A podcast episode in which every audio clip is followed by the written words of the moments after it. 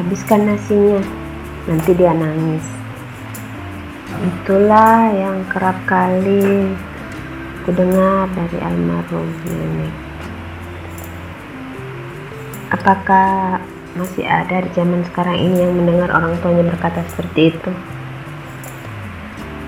Di kota-kota besar khususnya masyarakat sudah terlalu pintar dan tidak terlalu peduli untuk mendengar dan menganggap hal seperti itu tingginya intelektual masyarakat pada masa kini secara tidak langsung telah menghilangkan kearifan lokal dengan perlahan.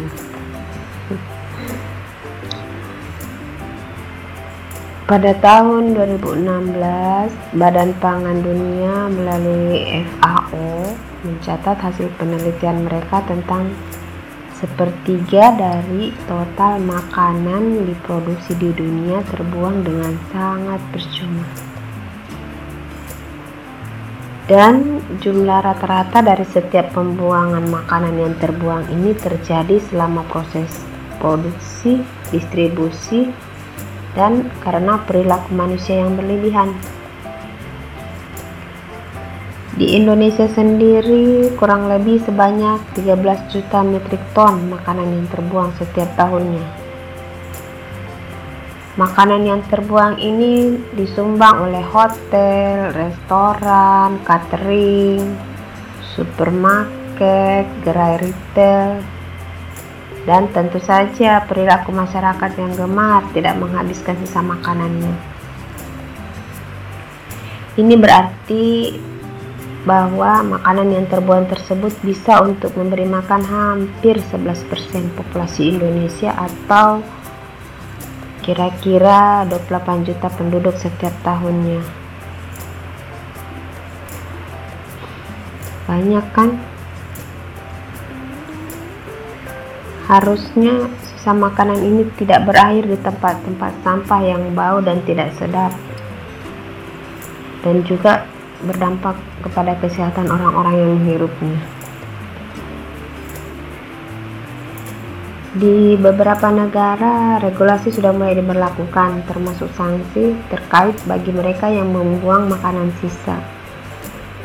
Dan perilaku masyarakat yang gemar sekali membuang makanan sisanya akan mendapatkan sanksi. Yang menjadi pertanyaan adalah apakah dengan adanya regulasi dari pemerintah seperti itu akan menjamin bisa menghilangkan kebiasaan buruk membuang-buang makanan sisa seperti tadi.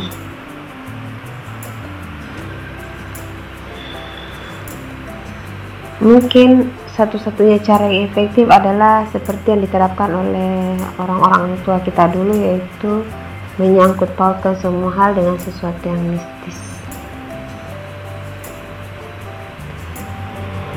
Jika pada masa ini orang-orang telah menjadi sejenis Einstein misalnya, kenapa kita para orang tua tidak mencoba hal yang kecil?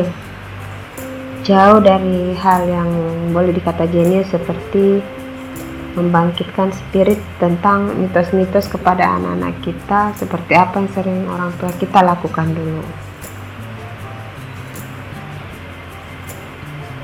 Kita bisa memberi contoh dengan cara menghabiskan makanan tanpa menyisakan satu butir nasi pun misalnya. Minimal di keluarga kita sendiri.